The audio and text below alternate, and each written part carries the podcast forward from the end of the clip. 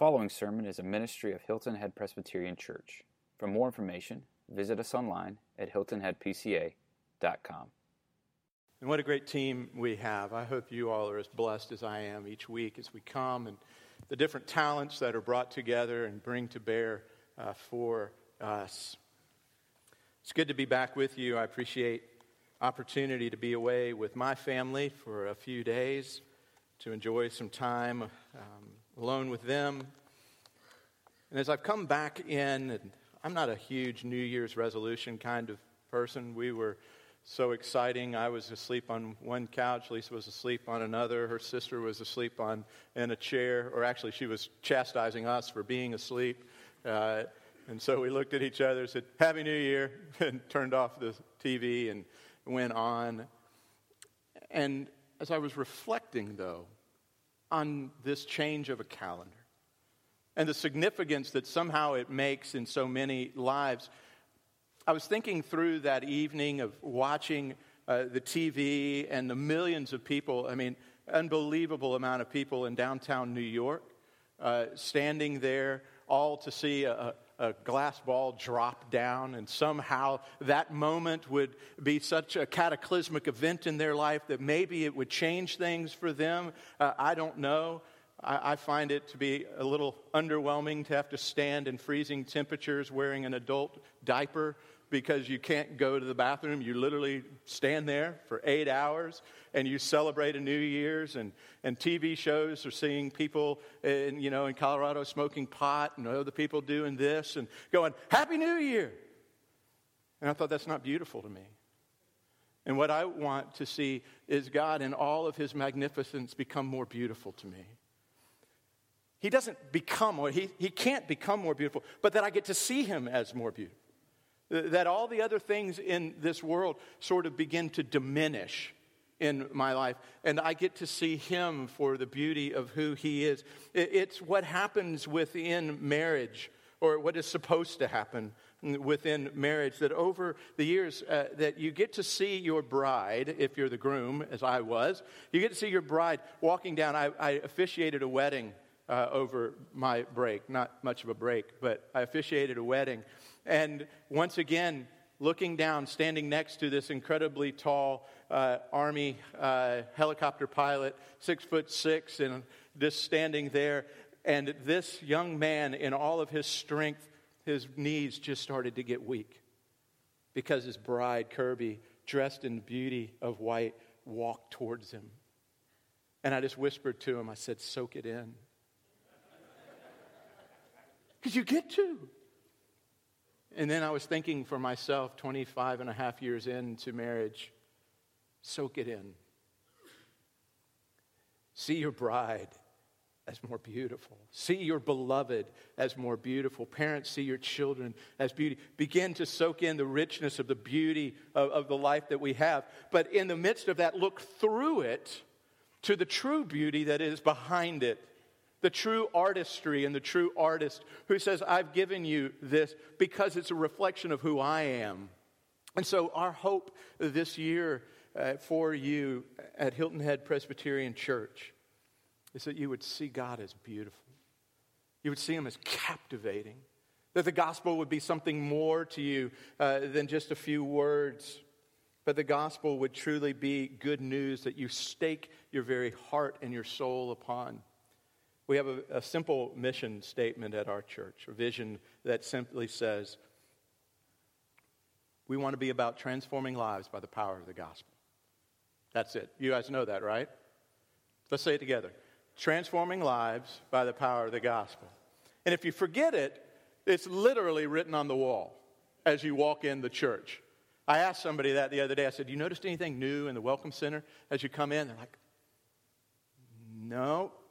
No, it's like big letters posted on the wall right up there that say transforming lives by the power of the gospel. I'm like, oh, no, I never looked up. Well, my encouragement look up and see what we're all about because we as a church, any church, are designed for one particular purpose only. And that's the purpose of the transformation of lives through the power of the gospel, bringing glory to God. If our church stops doing that, then we need to stop gathering together. We've said together over the years that we wanted to be a church that would be missed if we closed our doors. And I believe we're moving into that space now. Uh, that we're a church that's having a significant impact uh, in the community in which we find ourselves, uh, that God is doing some work in and through us, and that lives are being transformed. And we've said that within the midst of that transformation, that a transformer, how do you know if a life is transformed? We would say that there's four dynamics, as it were, uh, for a transformed life. That a person whose life is being transformed by the power of the gospel is a person who begins to celebrate God more deeply. That you worship within the context of public worship, that you gather, that maybe you sing, you try at least. How many of you all, that was a new song that we tried there this morning, the third one that we sang? It was new for me too and the poor girls in front of me had to hear me trying to sound it out uh, in front of me. But we sing, we go, You're beautiful, you're glorious, you're wonderful, you're our holy God, you're worthy. And we, we praise, it draws our affections towards God. So we, we recognize that a transformed life is a life that is a life of celebration. We also say that a transformed life is a life that has uh, its mind and its heart uh, renewed by the power of the gospel, by God's Spirit working in us because we're influenced by things. We're influenced by TV. We're influenced. Did anybody buy anything for Christmas that you saw an advertisement for uh, previously? That you saw something and went, oh, yeah, I'll buy that? Anybody else? Oh, I'm a marketer's dream at this time of year.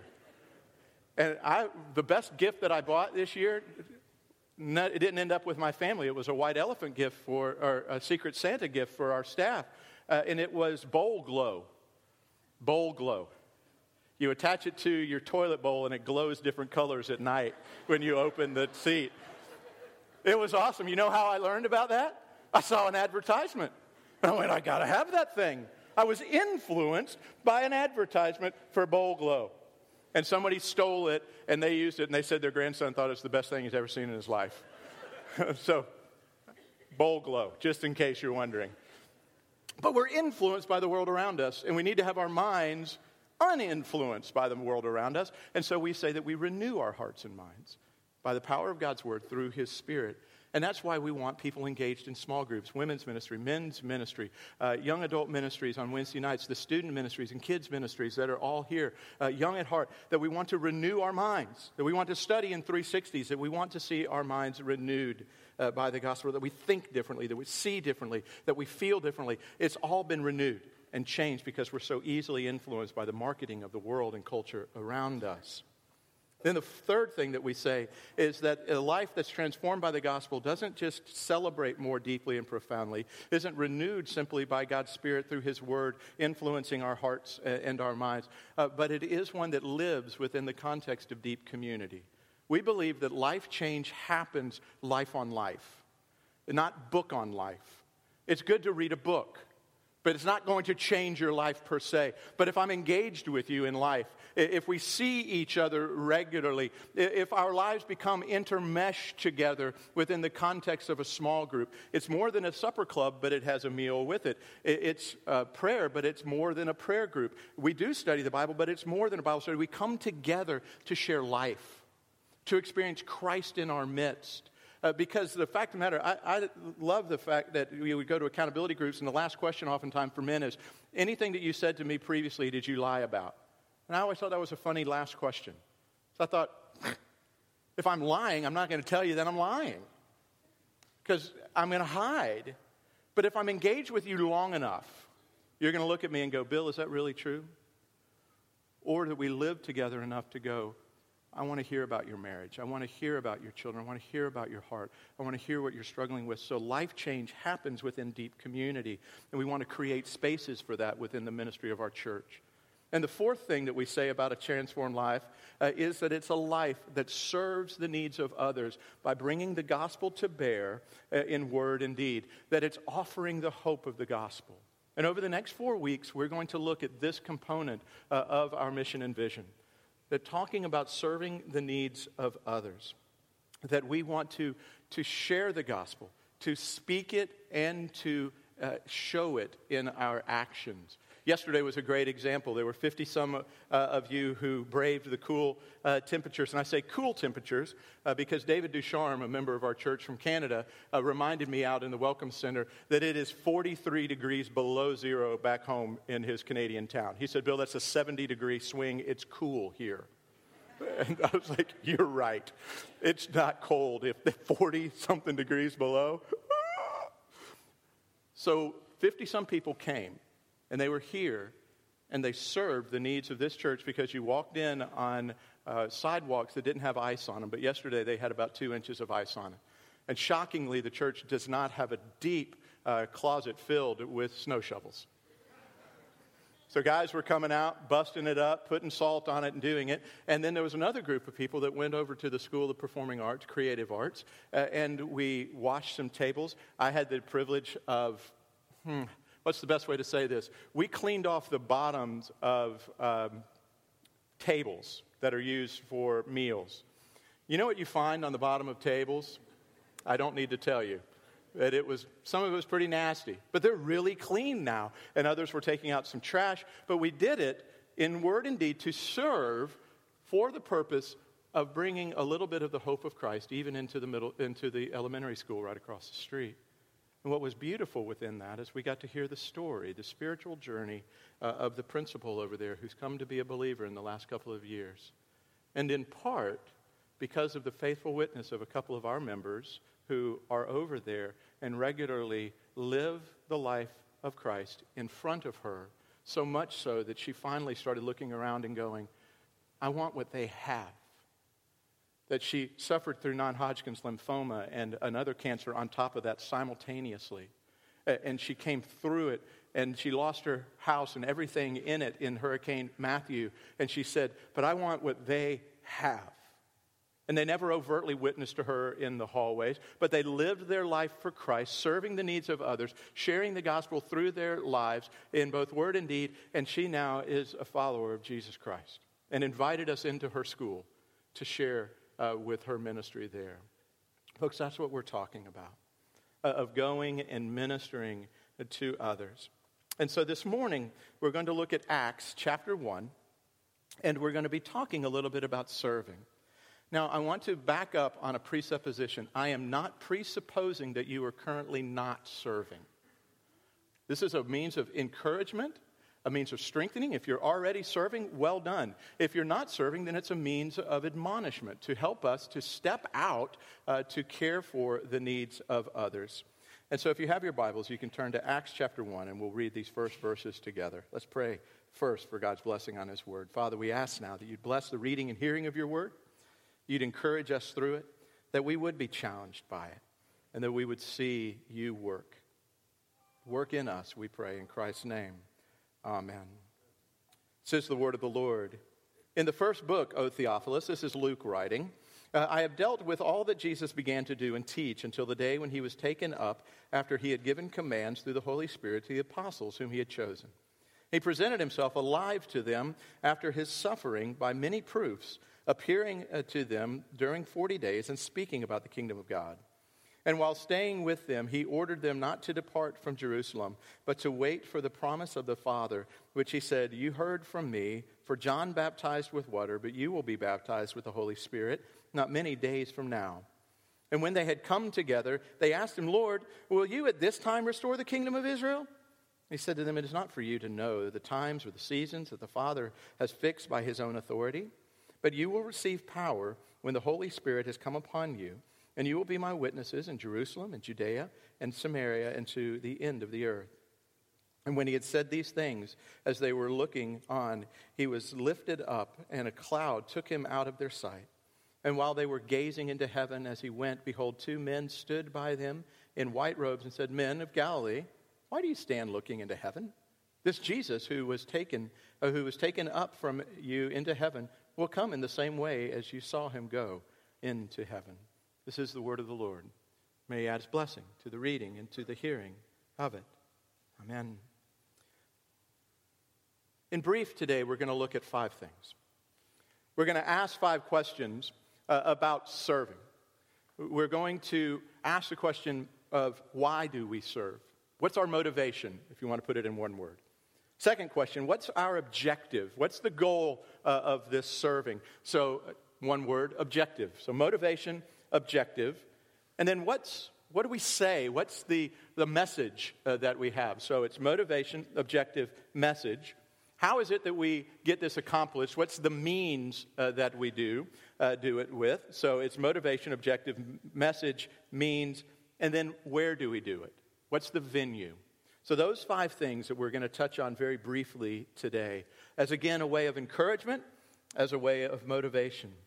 So Christ spoke and we have the question why is it that we serve? Why is it one of the four things uh, that we determined is a value within our church and should be a value within every church to say a transformed life, a follower of Jesus Christ, a disciple of Jesus Christ, is one who serves by going and sharing the gospel all around? Well, the reason is simply this we've been given an assignment, not a suggestion. We've been given an assignment, not a suggestion. Christ didn't simply say, hey, if you don't have anything else to do, if you're not busy, uh, then fill up your spare time uh, with going and proclaiming the gospel of the good news of my coming to the world around you. He said this, but you will receive power when the Holy Spirit has come upon you, and you will be my witnesses. You will be that. It's a declarative. In Mark 16, 15, Christ said to them, Go into all the world and proclaim the gospel. In Matthew 28, he said, Go therefore and make disciples of all nations, baptizing them in the name of the Father, the Son, and the Holy Spirit. You see, it's an imperative. it is Christ saying, This is it. This is what you are called to do. You are called to serve the needs of others and their primary need of every human being in all of the world. The most desperate thing that they need more than anything else is to hear the good news of the gospel. And so we go and we share that, but for many, they can't hear it because they're so hungry, so we feed them and we share the gospel. For others, they're naked. We have to clothe their nakedness and share the gospel. What we're called to go out and to do it. There are no loopholes in this. We don't get to determine, well, I'm not all that gifted uh, on this. This was Christ's command and his last command to us. Think about it this way you know that today is the very last day that you are going to be with your beloved, that today is the day of your death, and that you're going to go to be with the Lord today. What are your last words going to be to your spouse, to your children, to your grandchildren? Son, make sure you don't drink milk that's past the expiration date. I would hope not. But maybe it would be something incredibly profound of saying, Son, I haven't been perfect, but I hope that you've seen Christ and that you give your life to Him and follow Him with everything that you have that you say something of weightiness, something of meaning, because it's the last thing that you're going to say before you're gone. These are the last words of Jesus Christ on earth before he was taken up into heaven. He said something that was incredibly important. He said, Listen, I'm going away, and I'm not taking you with me right now. I'm leaving you here because my mission has to be completed and fulfilled through you. So here's what you're going to do you're going to be my witnesses. You're going to go. You're going to do these things. It's an imperative, not a suggestion. And you, interesting that he says this. And so often people come to me and say, Bill, I don't know what the purpose is of life. What do you think is the purpose that God has for me to do? It's really simple. I usually take them right around here. I go, it's to care for the needs of other people and to share the gospel of Jesus Christ. Plain and simple. Is there another op- option? Nope. He didn't give any other options. That's the one. Glorify God, enjoy Him forever. And the way that we bring glory to God is by obeying His commands. And the biggest command right here, the last one that He gives, is to go and to serve the needs of others. That's our motivation, that He's given us an assignment, not a suggestion. So, what's the objective? What's the goal of this? We're goal oriented people. Eh, we have them written down, and you would know that you don't want more than seven to 10 goals in a year, and you probably don't want more than three in a quarter. And so, you're going to look and you go, okay, what's the goal that I have uh, for this? What's my overarching goal for this? Jesus gives us really three within this. He says, You're going to be my witnesses, you are going to proclaim the gospel, and you're going to make disciples. Acts 1 8. You will be my witnesses in Jerusalem. Mark 16, 15. You're going to proclaim the gospel to the whole of creation. And Matthew 28, uh, 19. You will make disciples. What does it mean to be a witness? To be a witness means you testify to something on account of someone else, that you are testifying to a truth, to a reality. You are a witness of that. It doesn't mean that you've seen it necessarily with your eyes, we're not first century Christians who saw Christ in that way, but we are witnesses to the truth that we know, revealed to us by God through His Word through the beauty of creation that we know, and we can say, This is the truth. I testify to this. I am a witness to this. You want to know what your greatest witness is? It's your oratory skills. No. It's your life. That you say, look at my life. I gave the illustration of across the street, and I'll embarrass uh, Bibi Safaldi and Anne Lively, two women who would rather me not say their names on stage. But to hear the principal say, I watched their lives. They witnessed to Christ and of the power of a transformed life, of how to walk through cancer, how to walk through difficulty, how to walk in marriage, how to walk. And she was observing, she was watching the witness. You recognize that, right? You're being watched. You don't have to be a paranoid schizophrenic to think that somebody is watching you. You are being watched. And it's a world around you that's going this. You testify to Christ. You say that this is true. Let me see it in your life. How is it that you live your life? How are you facing difficulties? How are you facing trouble? How are you taking on studies? How are you facing dating within this world? What's your, all of these things? They're looking at a witness, and so that's part of our call. Part of our objective is to witness for Christ, it is to proclaim the gospel of Jesus Christ, to speak the truth of the gospel, that good news which we know and that we present within our lives, that it doesn't have to be perfectly articulate and it doesn't actually have to be perfectly right notice that the 12 disciples here still didn't get it. Jesus is going away. They have one last question for him Hey, are you going to reestablish Israel as a political kingdom within the world?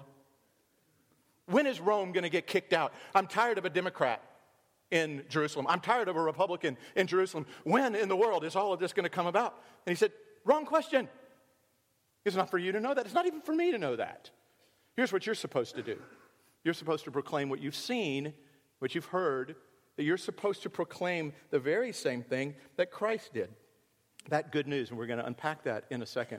And so we preach the gospel. We preach it in word and in deed, that we're witnesses in that way, preaching it, and that we make disciples. That we want to see people come to faith in Jesus Christ. That's our hope, folks. There's not some hidden hook on the back end. We say, We want to serve your needs. We want to care for you. We want to love you in the express hope that you see the beauty of Christ and that you commit your life to this true King. That's our hope. Now, what if a person rejects that? Well, then I'm not giving you any more food. I'm not going to care for you. No, that's our objective and our goal, but we still love the person at the end of the day because guess what? We never know when that person's life is going to be transformed. We never know if it's going to be on their last day or the first day that they hear the message from us. One person recently was described simply as a seed sower. She just lived her life in such a way that people saw seeds of the gospel sown around. And so we go out and we have now, we have um, a, an objective, which is to make disciples, to be witnesses, preach that gospel. So the next question has to be what's the message that we're preaching? If we're preaching a gospel, if we're witnessing to something, what are we witnessing to? It says here, witness to the gospel, proclaim the gospel. And it's the same thing that Jesus presented to the, believers there. He said he presented himself in Acts chapter 1, he presented himself alive to them after his suffering by many proofs. Isn't that interesting? That the message that they proclaimed was this message, the same message that Christ proclaimed I'm alive. I'm real. I rose from the dead. And he did it with many proofs. Now, we don't have those same proofs that Christ had. He did incredible miracles, He was doing incredible things there. We don't have those, per se, uh, in our repertoire. So, what is the greatest proof uh, that you have for the power of the gospel to transform a life, for its reality? That you're going to come and you're going to say, I read this and I believe this to be true, that the Holy Spirit opened my heart to believe these things that God is teaching me.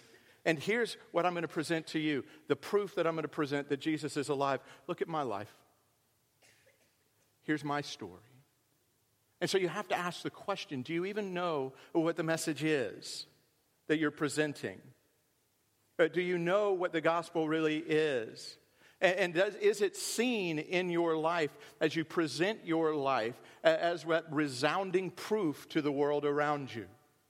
Can you say, hey, here's my story?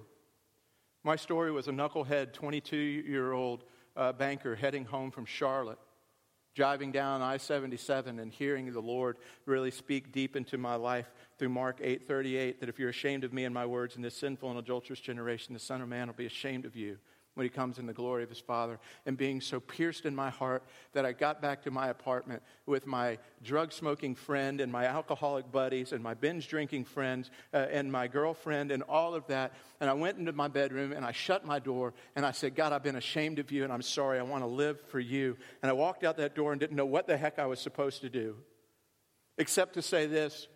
You know, I, I'm a follower of Jesus Christ, and I don't think I'm supposed to smoke drugs anymore with you. Okay. Hey, I'm a follower of Jesus Christ now, and I don't think I'm supposed to get drunk anymore. Okay. Hey, I'm a follower of Jesus Christ, and so I don't think we can date in the same way that we've dated uh, currently. And she was like, Yeah, you can leave now. And I was like, That's probably a good thing. And so it, it was presenting my life changed. And so, what I do now is, as I engage people, is talk to them about the truth of the gospel and say, Let me tell you, though, this. I was lost and now I'm found. I was dead and now I'm alive. Uh, there has been this incredible change in my life. It's not perfect, but this is the good news of the gospel. You want to see a miracle? Look at Bill McCutcheon. You want to be stopped in your tracks? Look at a life that was heading to hell. And God, in His divine mercy, intercepted it and said, I'm going to give you life. That's the good news of the gospel. Do you have that story to tell? I hope that your life is transformed in that way. I hope that you can communicate it in some manner in that way. That's the message. And if you don't know how to do that, please let us help you. Let the church help you. Let the elders help you. Live in deep community with others and go, I want my life to be a witness to others. I want to be able to share the gospel. Learn how to present your story to others who are around you. That's the message of the gospel, that we preach the gospel. We have to use words. We have to use words. Yes, we go and we serve the needs of others. We clean the toilets and the tables and, the, all of that stuff in different places. We move trees uh, and we put on new roofs after Hurricane Matthew. We do all of those things. But at some point, people are going to look at you and go, Why did you do that? Um, because Jesus compels me to. Because I wanted to show you the love of Jesus Christ in your life because He's shown me an incredible amount of love in my life, and I wanted to just love you in that way. Awesome. But can you say that? Do you know how to say those things? So that is the message that we have. So, what's the means? How do we go about accomplishing this? What's the key to fulfilling uh, this great commission of serving the needs of others, both in word and in deed? And it's by the power of the Holy Spirit that we have to and must have the Holy Spirit. Uh, verses 4 uh, and 5 that you heard from me that John baptized with water, but you'll be baptized with the Holy Spirit not many days from now. Verse 8 you will receive power uh, when the Holy Spirit has come upon you, you'll be my witnesses, Jerusalem, Judea, and Samaria, and the end of the earth. In, in chapter 28 of Matthew, and when he saw him, they worshiped him, but some doubted. And Jesus said, All authority in heaven and on earth has been given to me, and I give it to you, is, is what he was saying. And then he speaks again of being filled with the Holy Spirit. You see, the task that we have been uh, given to accomplish, the sharing of the gospel, being witnesses, making disciples through and in our lives, cannot be accomplished without the Holy Spirit's work in your life. You have to have the Holy Spirit. And you know who the Holy Spirit is, right? Right? He's the third person of the Trinity, equal with God the Father in glory and in power, equal with Christ the Son in glory and in power. He is the Shekinah glory of God who has now taken up residency where? In you. In you. And so, guess what that means?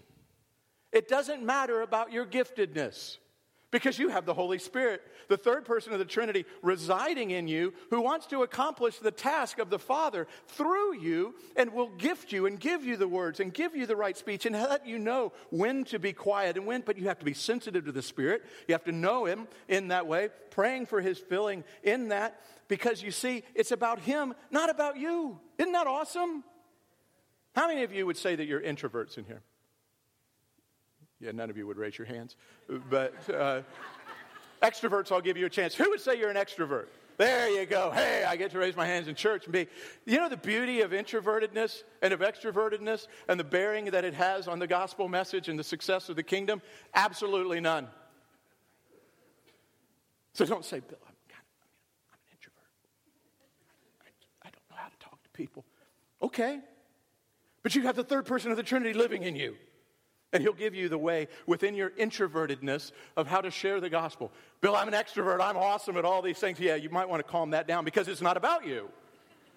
It's about the gospel. So you don't have to manipulate anybody. You don't have to be the biggest orator in the world. You don't have to do all of that. You don't have to be all of that. You have to be you, uniquely gifted and crafted by God, filled with the Holy Spirit to accomplish this task. Isn't that awesome news? That He can use you. The knucklehead sitting in your seat, God can use because it's not about you, it's always about Him. And then the last thing that I'll say is this where do we do it? What's the venue in which we do this incredible ministry of word and deed, serving the needs of others with the message of the gospel to see many come to faith? You want to know where it is? It's everywhere. You will be my witnesses in Jerusalem, local, in Judea, Samaria, a little bit extended, local, and into the ends of the earth. We're going to do our ministry of serving locally, here, nationally, around our extended here, and around the world. That we're bringing together a team that incorporates all of those. And so we have those expressions that some are serving here locally, some are serving around the country, some are serving around the world. But we're seeing it as all part of the same pillar, which is to serve others, that we're caring for the needs of others. And so, what that simply means is this no excuses. Someone once told me years ago, you know, a missionary is not one who crosses the sea, but one who sees the cross. I thought that's a little pithy, but it's good. It's one who sees the cross. Some of you are going, Bill, I can't be used by God. I can't go over to Africa. I can't go over to China. I, I can't go there. You don't need to. It, you can do that if you'd like. There's some incredible stories uh, around. Where's Frank Barato? Frank, are you here? If you want to hear about what God's doing in the Middle East uh, through ministry in medical missions, you need to talk to Frank about going over there. But that doesn't mean you have to go over there. If you want to serve locally, then you can come yesterday. Or you can go and serve around here, or go and serve on a mission that goes. And we're going to hear over the next three weeks from people within our church who are serving in all three of those contexts. And it's exciting to see what God's doing. But, folks, we're called to serve. And we come to a table that basically says this today God has never asked you to do something that He hasn't first done. He said, I'm telling you to go and serve in a place other than where you currently are. He sent His Son from the beauties of heaven down into earth to serve our needs. He said, It's going to be costly for you to serve, and it's going to cost my Son his life. And he said, in order for it to accomplish anything, it has to have the power of the Spirit working. And that's what we experience today. So the invitation for you today is this let's come to this table, a table of service, where God has served us beautifully in and through his Son. Let's pray. Father, thank you for the goodness of Christ. Thank you for the beauty of the message of the gospel. We pray that we would be good stewards of the assignment that we've been given to serve you by serving others and proclaiming Christ to them. Amen.